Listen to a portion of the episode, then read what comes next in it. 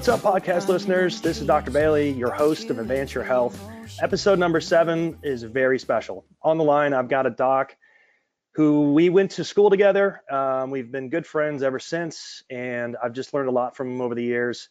He is in Europe, so I do apologize for the delay and the possible uh, rough connection this ride, but uh, stay on the line. It's going to be well worth it things that we've talked about over the years have been amazing. And so, kind of one of the inspirations for doing podcasts like Your Health is just going back to when he and I, Dr. Toulon is on the line, but uh, he and I used to have a lot of in depth conversations at lunch after our adjustments. And, you know, we're just kind of catching up. Uh, these are old friends that haven't talked in a while. So, but uh, Dr. Toulon, say hello to our listeners. Hello, listeners. This is uh, Adam Toulon, um, and I'm, I'm, I'm happy to be here.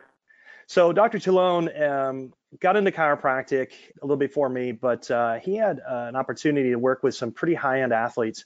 So hey, Doc, don't you go into a little bit of your background before you got into chiropractic school and the and the kind of people you were working with and that you still continue to work with? So I started out. I grew up in New York City. A little bit of this, a little bit of that. Um, running around the streets of New York, you know, on on the playgrounds. I spent most of my days. But uh, got into gymnastics. Uh, when I was a teenager in high school. So I got into a, a uh, an opportunity to be a part of a sport that um, tested my physical attributes on a daily basis, plus riddled me with injuries along the way. So you kind of learn about your body through trial and error in that model of education. You know, we don't we don't we don't learn K through 12. Hey, here's your body. Here's how it's supposed to work.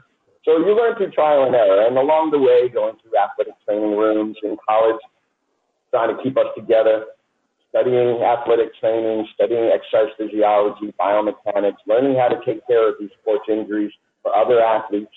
Um, I was in graduate school in uh, Virginia at Radford University, I worked as a uh, graduate assistant in the athletic training department. So I coached the women's gymnastics team and the men's gymnastics team there, and I worked with the women's basketball team just for a short time uh, just you had to get your hours working with other other other sports. Um, but it was a good time, and, and I learned a lot. And then I was involved in a uh, bad car accident out in Seattle where I started to chiropractic. Got me involved with uh, learning about what chiropractic is, what it wasn't, what the ideas I thought it was. I don't want to go to a voodoo doctor. I don't want to go to a back doctor, but hurt my neck, I hurt my back, and I ended up uh, seeing a chiropractor. Um, about 30 days into getting adjusted, my neck and back weren't really much better, but my allergies went away. I was able to wake up in the morning and breathe, and I didn't have to take any medication, anything, any nose spray, any Benadryl, and I was like, this is weird. This has never been my life. And the chiropractor said, yeah, we're improving function. I was like, nah, that's baloney. And I had to go back to the library and start looking into the immune system and nervous system and how the spine is related. And it said, that's cool. I was pissed nobody ever told me this. I'd lived the first 20 plus years of my life having to take medication every day. Um, got to chiropractic school and met a whole bunch of great guys. Uh, learned a lot from a lot of people. Uh, you know, when you get to chiropractic school, you have this idea of what you think it is. And along the way, you get uh, teachers, you get other students, you get other speakers that inspire you to think a different way. And it's kind of cool because Life University did provide um, a lot of opportunity to hear from many different experts in many different schools of thought, whether it was purely philosophical, whether it was purely uh, scientific research based, whether it was the bridge that everyone's been trying to build between the two, because I think they work uh, together. You can't have one without the other. Um, one doesn't exist without the other. So uh, it was really great. And one of the things I really enjoyed about a lot of our time is you were one of the few individuals who could have an intelligent scientific conversation, and you can also have a philosophical conversation. And the lines between philosophy and science never got blurred. They, they weren't in conflict with each other. There was an understanding that if this is a question that has no answer, and we're trying to discuss what are the possibilities, it remained a philosophical question. And it was open to any, anyone's ideas that had, had any logic or reason behind it.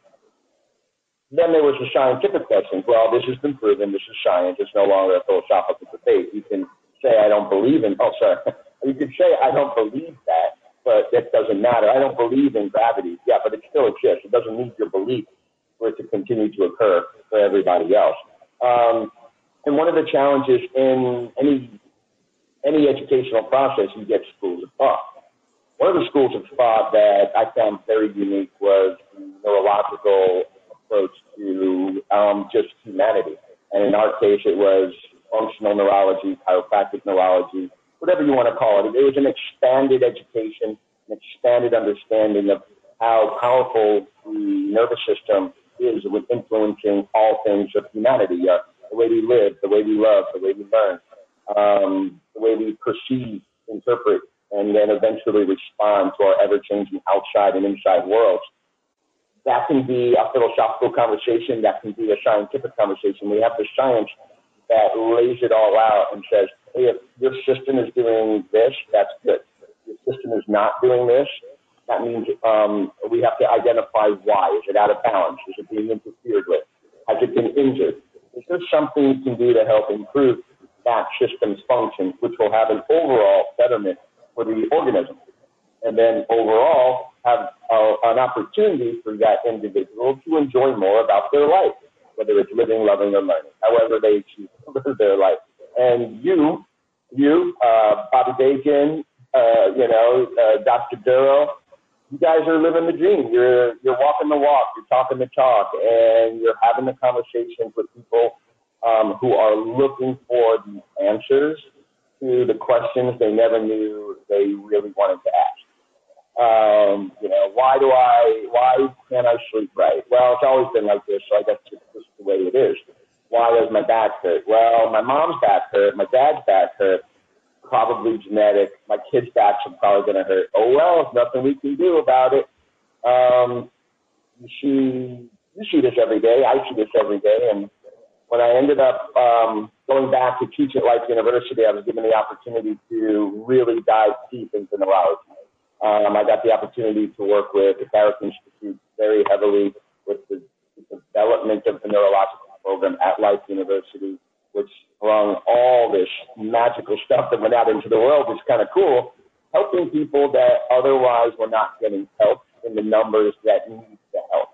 Um, specifically, uh, and if, if you've had a few other people on, I'm sure that worked with uh, the Carrick Institute or the neurological model um, to, um, in that direction, like with concussions, uh, post-concussion care. Kind of a big deal over here because there's so few people doing it I've been given the opportunity to work in a practice that was built up as a functional neural practice by Dr. Roland Blau. Uh, he built the practice here for about 35 years. Um, unfortunately, about three years ago, uh, Brother Blau um, came down with cancer and, and passed away very quickly. Uh, but right before he passed away, he asked me if I would come over here and, and take over for seeing the patients. And um, it was a, it was a big deal to go over that big pond um, to a place that just lost its leader that had been there for 35 years. And um, because of what he did, the reputation he built for his practice and why people sought out care at Praxis Blau, that's they call it Praxis Blau. Um, and they didn't come like, oh, I'm here to see Roland. He's not here. Okay, goodbye. They said, we've been told that if you have a problem that people can't help you with, go to Praxis Blau so did a really good job of practice uh, practice building. Um, and if it wasn't for the, um, the great job he did, the great care he gave people for decades, um, they wouldn't continue to come in to see the crazy American who comes in and butchers their language. Uh, but uh, it, has been a wonderful opportunity, a great experience. Um, it's, it's given me challenges as, as it would to move to any country where you don't speak the language. Um, but that just exercises my brain in ways I probably never would have if I had stayed in the United States. Um, so I, I do see a lot of brain injury patients, uh, Parkinson's, Alzheimer's, post-stroke, the, the typical brain patients that see functional neurologists. Um, but uh, seeing uh, post-concussion, concussion patients, uh, multiple concussions, you know, chronic uh, traumatic encephalopathy, the CTEs that you see with footballers and American footballers and rugby players and hockey players. Um, if you do a sport with contact, you're going to get a concussion. And if you're doing it for any period of time for years or decades, you have had multiple concussions. Playing basketball, you're going to hit your head on the ground. You're going to hit your head into another player. And these things happen over and over and over and over and over again. Uh, but because there's no cut, there's no blood, the, the symptoms seem to be not that bad in the beginning.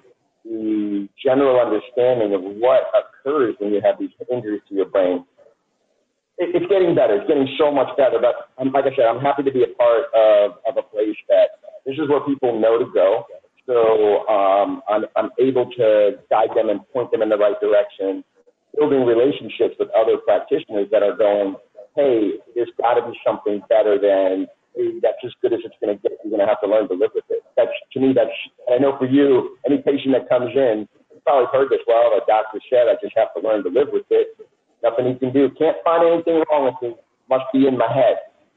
Um, for me, I deal with the brain. Hey, it might be in your head. That's where the problem might be. Uh, there might be an imbalance going on there. You may have had an injury that the connecting parts between different areas of the brain are not working as well as they used to. Maybe there's something you can do to help improve that. Maybe it's not that difficult to make these changes if you can identify where is uh, the need out of balance, uh, instability, not getting enough substrate, uh, overburdened, um, or struggling with toxic elimination for years of abuse, um, years of trauma, uh, emotional abuse, emotional trauma, stress on the job, driving in Atlanta traffic every day, every week for years. Uh, I mean, it, it, and then coming home to a, a screaming kids and, uh, you know, you're you're by yourself and no one's helping you. Uh, you have some financial worries. This just drives the brain in ways where it gets tired. Just like working with your muscles too hard, you eventually have a moment of instability when you need stability, and that's the breaking point. And you go to sleep and you wake up and you go, I can't move my neck. Um, or now I woke up and now I'm dizzy. Or I woke up and I've got migraines now. I never had migraines. Why do I all of a sudden have migraines? uh, it's really interesting how these uh, symptoms present over time, and because they present over time, I think you and I had this conversation one time. Because they present over time, it must be part of the natural process of aging. Uh, uh, when you look at a cervical X-ray, yeah, you've got osteoarthritis, but that's typical for your age. Um, okay, so this bone's older than all the other bones around it that aren't looking like that. Okay, thank you, doctor. That makes sense uh, it's the same thing happens with the brain, but because you don't see it on an X-ray, you don't see degeneration. But we see, you see, all of us see it, uh, the degeneration in a person's ability to function at their best over time. Nobody gets healthier or nobody becomes a better athlete accidentally. It doesn't happen, well, I'll just wait and see if I get better. Let's just see if that happens. Um, but we do know that if you identify where you are and you have a goal of where you want to go and you make make good choices on how you're going to get there and you monitor and manage your progress along the way, um, you're probably going to have a pretty good chance of success of improving your current situation, whether it's financial, whether it's relationships, whether it's uh, your health. Um, but that's that's such a you know unified theory. what the hell do I know? you know a lot more than I do. So, uh, you know, it's cool. It's, uh, you say a lot more than most people. That's all that is. yeah. D- Dura wanted me to tell you that, uh, brevity is simplicity. So, um, no, man, we, um, you mentioned a couple things that I want to uh, kind of dive into a little bit more. Dr. Toulon is is more in the functional uh, neurology side of of chiropractic. So there's chiropractors out there that are what we would consider more kind of mechanistic and uh, just treating joints that are out of motion, restoring motion. Um, some people do corrective care, uh, improving uh, the curvature of the spine, um, just the functionality of the spine more so than just uh, simple back pain. Whereas at, at the hierarchy, a functional neurologist is looking at overall function of how the nervous system perceives and adapts to the environment it's in. So when you you kind of talked about this uh, a moment ago is you live through your nervous system your life expression and and how you interpret your life is through your senses your special senses how you react to your day-to-day life stress finance worry job whatever is an outward expression. So the nervous system kind of senses and then it has a motor side. So there's got to be a connection and that connection happens in the brain.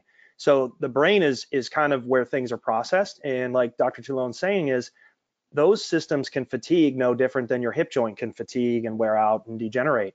And if you're not activating your hip joint uh, properly, correctly in restoring motion to it, then it's going to wear out uh, prematurely. Well, think about your brain isn't necessarily a joint, but it kind of it plays by the same rules. If you don't use it, you lose it. That's a general concept most people would understand. And your brain, we get in these like patterns um, of what we call habits or habitual living. You go the same way to work, you have the same routines in the morning and the afternoon.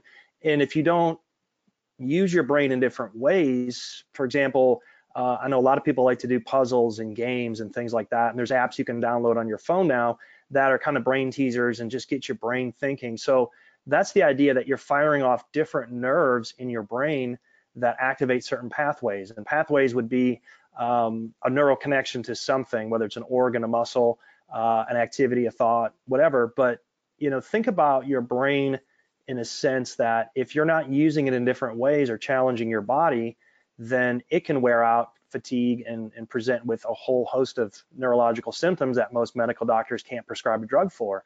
No different than in chiropractic, you can't walk into an orthopedist or your general practitioner and get a pill that's going to put your spine back in alignment and back in motion. Um, I ask that question of every new patient. Okay, here's the problem. So what medication are you taking that's going to fix that? None. And the answer is always the same. But with your brain, with functional neurology, they have ways to assess. Um, obviously, you can't X-ray the brain. I mean, there might be a functional MRI scan you could run for you know hundreds of thousands of dollars. But these guys are trained, um, just like with Dr. Missy, we were talking about this head traumas and concussions. They know exactly what to measure, what to look for, and really how to assess where you're at function wise. And it's not just how you feel. I mean, because these people, like he was saying, are feeling normal for years, and all of a sudden, five years after that that car accident, they wake up one day and they think it was what they did last night. You know, we have this idea of Western medicine is is so bad at this. I hate this. Shit. They they they they almost look like there's got to be a cause yesterday, and what happened 20 years ago doesn't matter. Holy shit, you rolled your car over seven times, and that was when you were 16. Your brain got rattled. Maybe 16 years of degenerative processes in your brain um, that never healed correctly, no different than that elbow you broke that you never saw an orthopedist for and it's crooked. Um, you know, your brain can happen in those same ways regarding injury. So the cool thing about Dr. Toulon is he's highly trained. So obviously, if you're listening and you're not in Amsterdam, it's tough to get to him, but the Carrick Institute's got a lot of great docs around the world, around the country, around the uh, state. And um, so he does a lot more um, functional uh, practitioners, functional medicine, uh, functional fitness, functional performance uh, practitioners. Um, I mean, everything everything you're talking about. I mean, when you were saying, you know, the brain is, is not a joint, but it does have the same uh, properties as far as it can break down if you if you um, don't use it, you lose it. And the other side of the coin, you abuse it and you lose it. Um, and that's just the the nature of uh, of the universe. You know, we we've got things are going to be moving towards a state of chaos and decay unless you do something to um, slow that process down. Uh, that again, that, that's a universal truth, entropy. You know, um, but the brain is the first thing that forms. Your nervous system is the first thing that forms, and if it doesn't do that right, nothing else is formed the right way. So therefore, how could you not take a look at the brain and say, you know what, maybe the master computer, if your mouse doesn't work right, don't throw out the mouse and put another mouse on. You're like, okay, so where are all the things that could go wrong with the mouse? Yes, it could be a peripheral, it could be a cord problem, you know, from going from the computer to the actual mouse. So that's a peripheral nerve problem. It could be an end organ problem. There's a problem with the laser light in the mouse or, or the little clicky thing in the mouse. Or it's a problem at the connection where it reaches your laptop Okay, still not the brain, but we're getting closer. Okay, if maybe it's the USB port. Okay, maybe it's the card. Maybe it's the CPU. Maybe it's the software got corrupted. Okay, so um, yeah, we're different than computers, but if if people really understood why we have computers, it's based off the human brain computational system.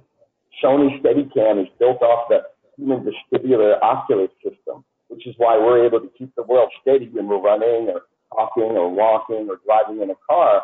Um, or else we'd all be nauseous and sick because the world is shaking all the time.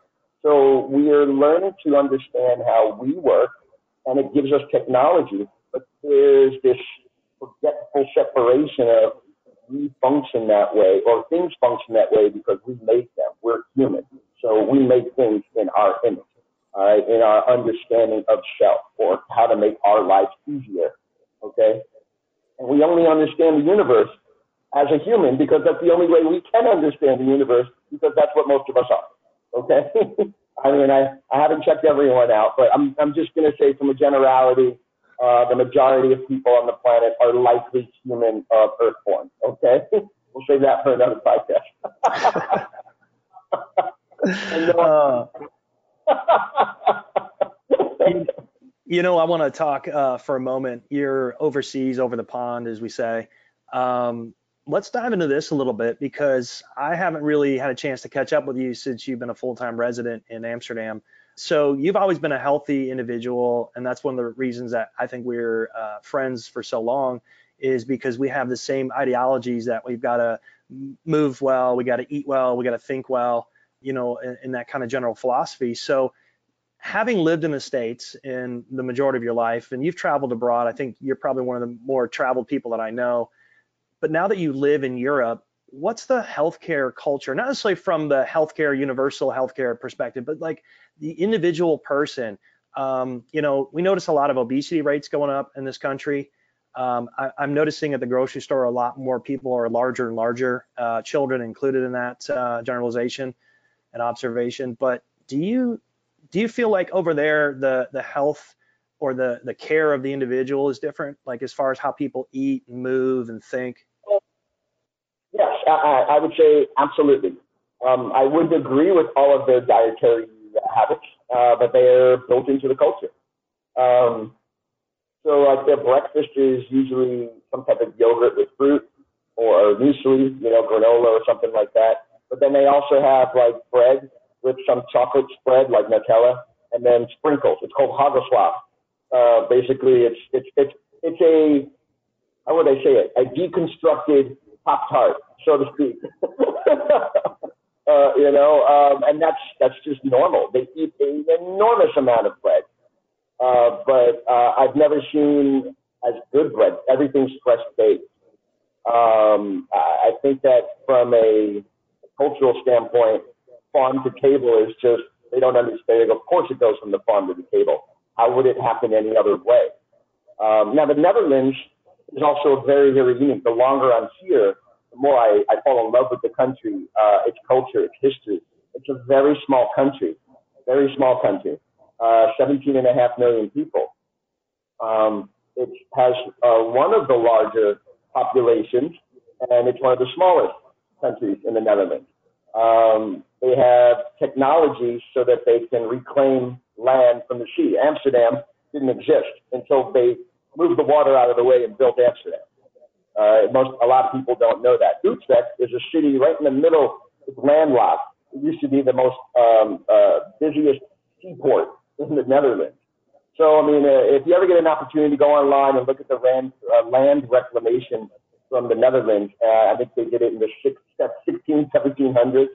Um, and it's pretty cool because that technology then is going to be valuable going forward as uh, seas rise, like uh, what we have in New Orleans, which is, you know, it's, uh, it's below sea level, so it relies on technology to maintain the city. Chicago was another one, um, the coastal line of Florida. Without getting into, uh, you know, what's going on in the environment, but, you know, the reality is seas are going up. They, they may go down again, I don't know. But right now they're going up, and that could wipe out land. So there's technology. The way that part of the culture here is agriculture. So they need, they don't have a lot of land, so they need to take care of their land. So like there's water everywhere, irrigation is great. So everybody's eating fresh fruits and fresh fruits and vegetables all year round. And the refrigerators are really small. So you go to the market every other day and you pick up fresh food. Um, they don't put a lot of preservatives in their food because people don't put stuff on a shelf for a while. Everything's made fresh, so less things are wasted. Um, so that's one. They smoke a lot more, but I mean, you know, you're in Georgia, people still smoke a lot. But I, when we started chiropractic school together, people smoked a lot more than they do now, in my opinion.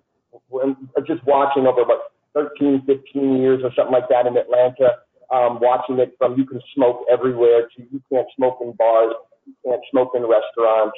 Um, and then people just started smoking less. And I was like, that's cool. And I guess I'm not really seeing that less over here. but 90% plus of the population in the Netherlands walks and rides a bicycle anywhere from 10 to 30 kilometers a day, not for exercise. That's just their everyday. They're constantly on a bicycle. The infrastructure here is very old for a bicycle culture because there's no hills, there's no mountains, everything's flat, and you have a network of bicycle highways and roadways that are dedicated to bicycles for the entire country. So you create something, you have parking places for bikes, you have smart locking systems. So everyone's on a bicycle. Can you imagine what would happen to the obesity rate in, let's just say, Mississippi, Georgia, Alabama, Louisiana, Florida, if 80% to 90% of everybody rode a bicycle from their house to the bank, to the supermarket to do their grocery shopping, to work every day, not drive a car, not one person in a car uh, uh, during rush hour, so you have massive traffic, which leads to lots of stress and frustration and a waste of a very, very precious commodity, time, that is not being used to better yourself. Now you have these bicycle highways where, I, I, if you ever get a chance, again, check online. Um, uh, check a YouTube search for rush hour, bicycle rush hour Amsterdam, and just you and you will be shocked when you see the, the, the utter volume of bicycles that are just like hundreds and hundreds of bicycles going in all directions, stopping for lights, cars go, and then hundreds of bicycles going, and people in suits carrying um, uh, briefcases, people reading books on the bicycle, smoking cigarettes riding the bicycle. Um, it, it's a, it's kind of a, um, a wacky, wild thing for us uh, um, Americana Americans, where all we know is America, you know, and it's not one is better than the other. They're just different. And when you see this stuff and it's so culturally different, it's like, wow. First time I went to a bar when I moved here, um, when I lived in Haarlem outside of Amsterdam, you go, I walked to the bar. It was like two blocks away, but I guess people drive, uh, you know, usually you drive to a bar, you take a cab, whatever, but just hundreds and hundreds and hundreds of bicycles all parked outside the bar. I mean, I, I, you hear the words, but you can't imagine when you look and you just see a sea of, of bicycles. Um, and that's how they got there, and they're going to drink, and that's how they're going to get home. I'm like, hey, you know? Even even in a drunken stupor, they're exercising on the way home on their bicycle. Um, so so that's their that's their thing. Okay, they eat a lot of cheese and dairy products. Um, they eat a lot of potatoes. Uh, they eat a lot of uh, kale, uh, spinach, uh, broccoli. They're they're they're an agricultural country, so they eat a lot of fresh fruits and vegetables. Um, none of their food has hormones and antibiotics in it. They eat a lot of lamb, uh, goat, uh, even horse. but you can everything. I had kangaroo in Haarlem, and it was delicious. So I mean, really, it, the Netherlands is really this little gem that nobody knows about and they don't care that nobody knows about it. They're like, that's fine. We're just going to keep doing what we do. Um, we're good. They're good. The seas can rise like 10 feet, and the Dutch will be like, yeah, we got it. We'll figure it out. No problem. We'll just create hydropower. We'll be fine. They've got solar and wind, so everybody recycles. And it's not because save the environment. We have a small space. If nobody takes care of the space, the space becomes a horrible space to live. Also it's socialized. Um, it's a socialized society meaning in a different type of socialism without getting into a political conversation, because I know that that can be charged in, in, in any forum, especially nowadays. Um, but for me over here, it's been this The socialism over here is we've created a social agreement.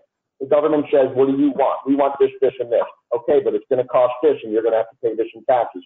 Okay, we're in agreement. Great, then we're going to make it happen. So the public transportation system is great. Bicycle uh, road and highway system out here is fantastic. Um, if you want a car, there's not a lot of room for parking, so parking is going to be expensive. Taxes to keep the roads um, clean and healthy, so we can reduce the number of car accidents. You have to pay higher road taxes. You want to own a car? Great. Anybody can own a car. It's fantastic. But if you want to buy a big, uh, you know, Hummer SUV, great. You pay extra tax on the weight of your vehicle. There's really no reason to have a Hummer in the Netherlands. There are no hills. There's no hills. Like maybe a speed bump. Okay. and I say maybe a speed bump. So there's no need for these big, crazy, stupid vehicles like you would see in Florida. Okay, no offense to Florida, my family lives there. God bless the people of Florida.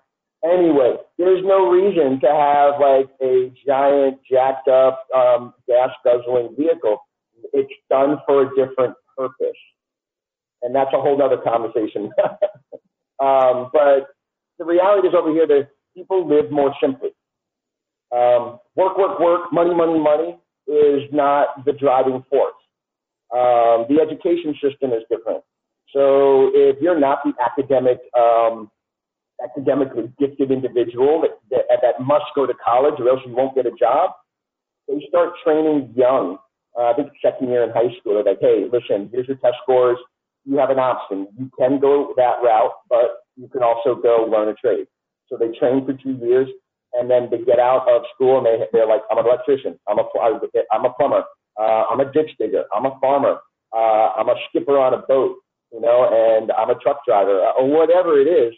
And they got a job. And with a job, they've got security. And with, with those things, they don't have to worry about health care. They don't have to worry about student loans. They don't have to worry about credit card debt, a whole other thing. Think about the stress that cause people to have these chronic conditions. It's the stress on their finances, which stresses their relationships, so that's compounded stress. Now they're working, uh, what, 40, 50, 60 hours a week. Maybe if you're lucky, one of the lucky ones, you get two weeks a year vacation. Uh, and uh, maybe you get health care, but if not, you have to spend a lot. And even though you have health insurance, doesn't necessarily mean you now have time, money, or effort to go actually create health in your life. You don't have to rely on crisis intervention, like going to the gym buying, going to a place and going to a market and buying healthy organic food, um, reading, having the time to read a book on how to get healthy, or go to a lecture, or, or I mean, obviously you can find ways of squeezing this in, but why do we have to squeeze it in? If it's a priority, you should be able to find a place to go to the gym. You should find time in your in your day and or week to just you know look at a tree and say thanks for the oxygen. Um, give it a hug if you will. Um, go and hang out with your friends, not because you need an escape, because you want to celebrate your bond with them. And it's not about, I need to be with you now because I'm stressed at work. And instead of using your friends therapeutically um, or using um, exercise therapeutically uh, just to get out of your headspace, you know this. You say this all the time. You know, you can either be preventing something negative or you can be pursuing something positive either way, you might be doing the same thing. But where your intention goes, that's where your results will lie. Um, I don't want to get heart disease, so I'm going to go running every day. Where's your focus? Heart disease. Yeah, okay. exactly. I want to get healthy. I'm going to go running every day. Okay, cool. That, what's, where, where's your intention on getting healthy every day? So your brain and your body is now going to resonate with uh, an intention of uh, pursuing the positive instead of the intention and energy going towards avoiding the negative. Which one is more stressful? Physically, exactly the same. But I would I would dare to say bioenergetically, they probably uh, are different if we had a way of measuring it. yeah, no, absolutely. And the cool thing that you really went into with that uh, uh, description of of the culture is that it's simplifying your life yeah, simplifying the life, but that also means to take less steps for the same outcome. Um, if you're riding a bike every day and that's exercise, which something I enjoy, you had me at bicycle.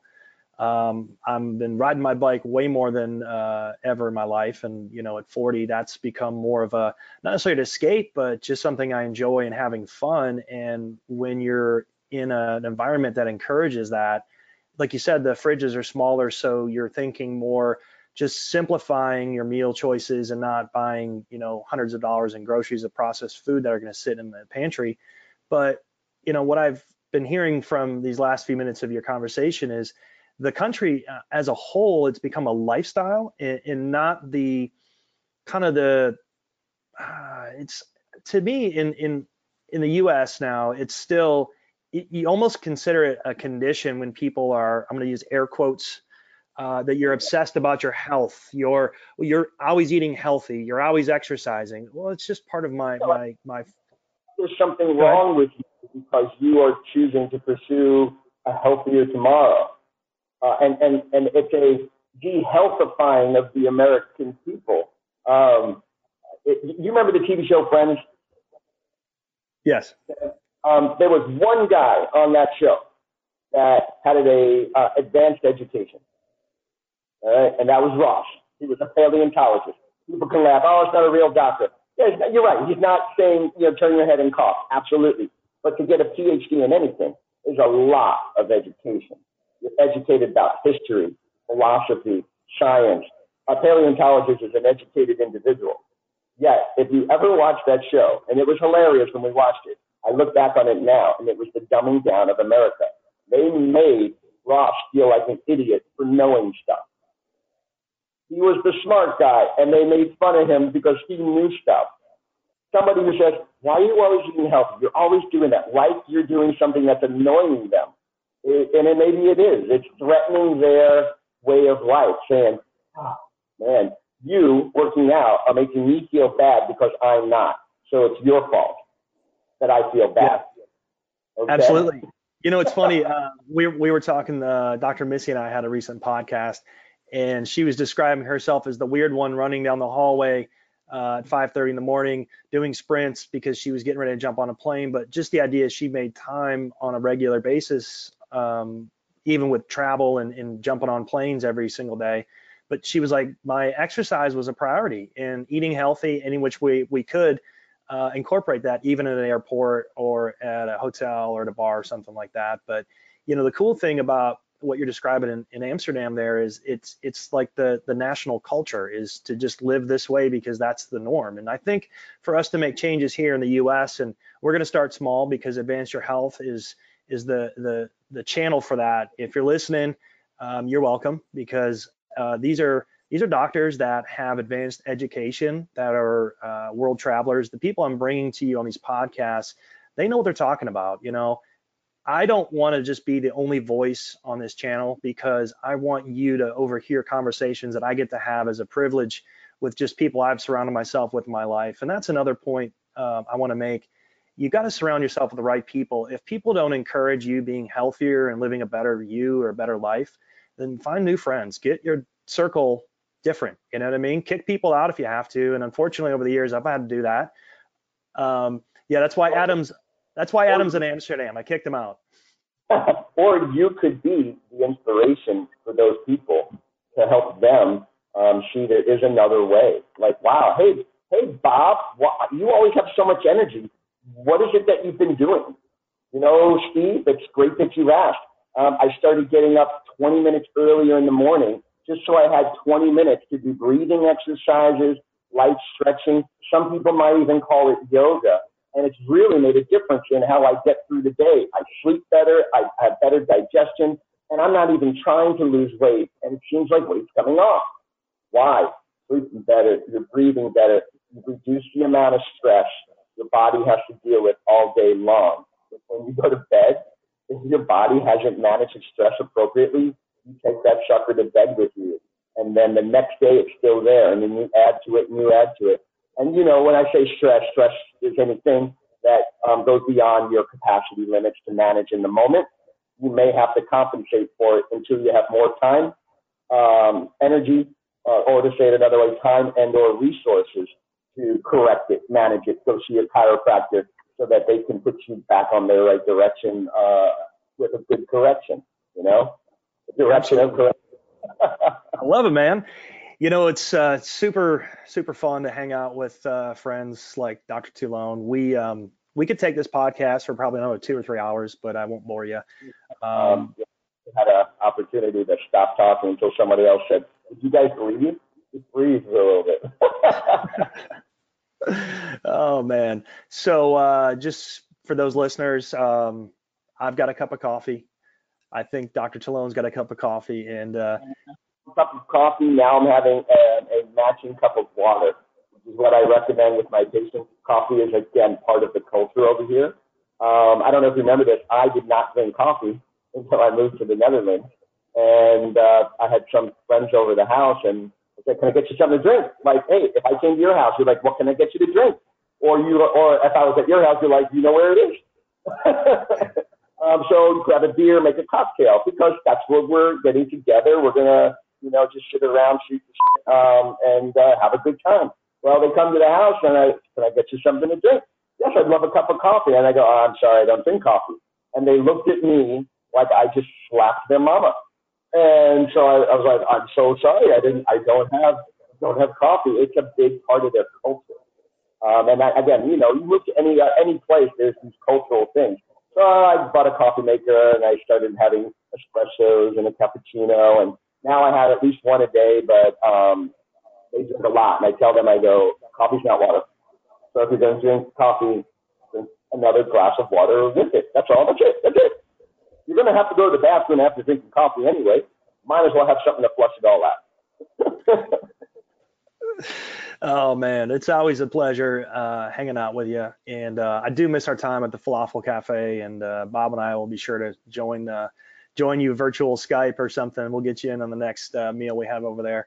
Well, if you guys, I would love that. If if you guys would be interested, uh, the European Chiropractic Union is having its um, convention, like the annual convention for the European Chiropractic, uh, uh, all European chiropractic countries.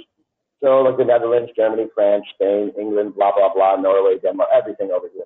Um, so they're having a big conference here in Utrecht in May. So if you guys would like to take your podcast on the road and do maybe do a panel, that might be something fun to do. And plus, it would get you over here as a nice business trip. Absolutely, that's the plan. And uh, when I hang out with Bob later today, we'll uh, we'll try and put that on the calendar because I know he and I have been trying to figure out days and times to get over there. And uh, I'm ready to to jump into Europe and just what's that? May 20, May 22nd, 22, 23, 24 uh, of May 2020 in Utrecht, uh, European uh, Chiropractic Union, uh, big conference. Nothing like if you've gone to, let's say, Life, uh, Life um, Big Homecoming. That's probably going to be bigger. There's more chiropractors. All of Europe is probably small or smaller than that. So uh, most of us don't know the United States is huge, and, and very, very lucky and fortunate to have so many fantastic chiropractors uh, such as yourself, such as Dr. Gadura, Dr. Bacon, who are not just cracking backs. Um, you're using information therapy to change the lives of your patients, and you know you just feel the deal with a good chiropractic adjustment. Absolutely, man. I miss your adjustments, and uh, can't wait to catch up with you in Europe. So I want to just thank all our listeners for uh, for dealing with our poor connection today because uh, I know we're dealing with uh, the internet overseas, so a lot of the delays and uh, little uh, stutters digitally. But uh, I hope you got a lot out of this podcast. Um, if it's something that you learned something about, and if something you think might help other people in your life, influence them, send it to them, share it with them. Um, you know, again, these podcasts are just like kerosene on my fire. Keep me keep me burning hot so I can just keep doing what I'm doing. And uh, I really want to thank Dr. Toulon for spending the afternoon with us because uh, we're about six hours apart. So I'm still in uh, my pajamas drinking coffee. He's uh, getting getting his day started. So uh, listen, man, uh, love you, brother. It's always a pleasure catching up with you. I thank you and thank those for listening. Hey, man, thank you. It's great to be here. Peace, love, and plasticity. You guys all. Good. Oh, Kentucky's winter comes. Oh, and I will be with you to feel California sun. Oh, and I